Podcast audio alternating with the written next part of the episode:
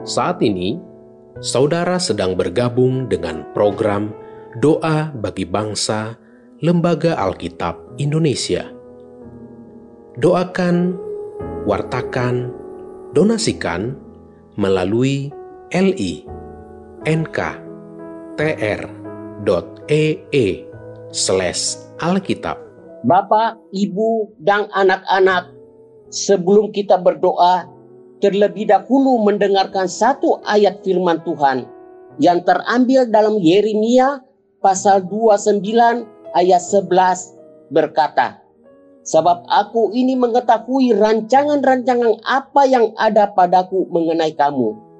Demikianlah firman Tuhan, yaitu rancangan damai sejahtera dan bukan rancangan kecelakaan untuk memberi kepadamu hari depan yang penuh harapan.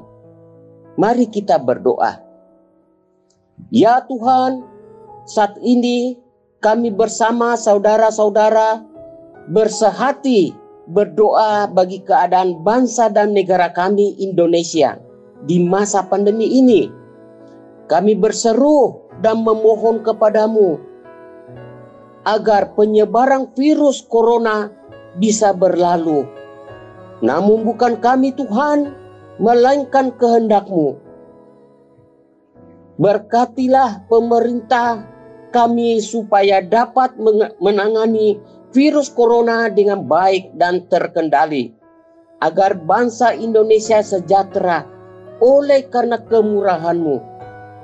Kami berdoa bagi keluarga-keluarga Kristen di mana pun mereka berada, agar tetap kuat dan semangat dalam menjalani kehidupan dengan keadaan sekarang masa pandemi ini, dan tidak kehilangan pengharapan kepada Tuhan. Kami berdoa juga bagi kaum lansia agar mereka menjalani kehidupan sehari-hari dengan sehat dan sukacita, hidup berpengharapan di dalam Tuhan. Kami berdoa bagi Lembaga Alkitab Indonesia, kiranya Tuhan memberkati mereka menjalankan pelayanan agar apa yang mereka kerjakan sungguh dapat menjangkau semua umur dan golongan menjadi berkat bagi banyak orang.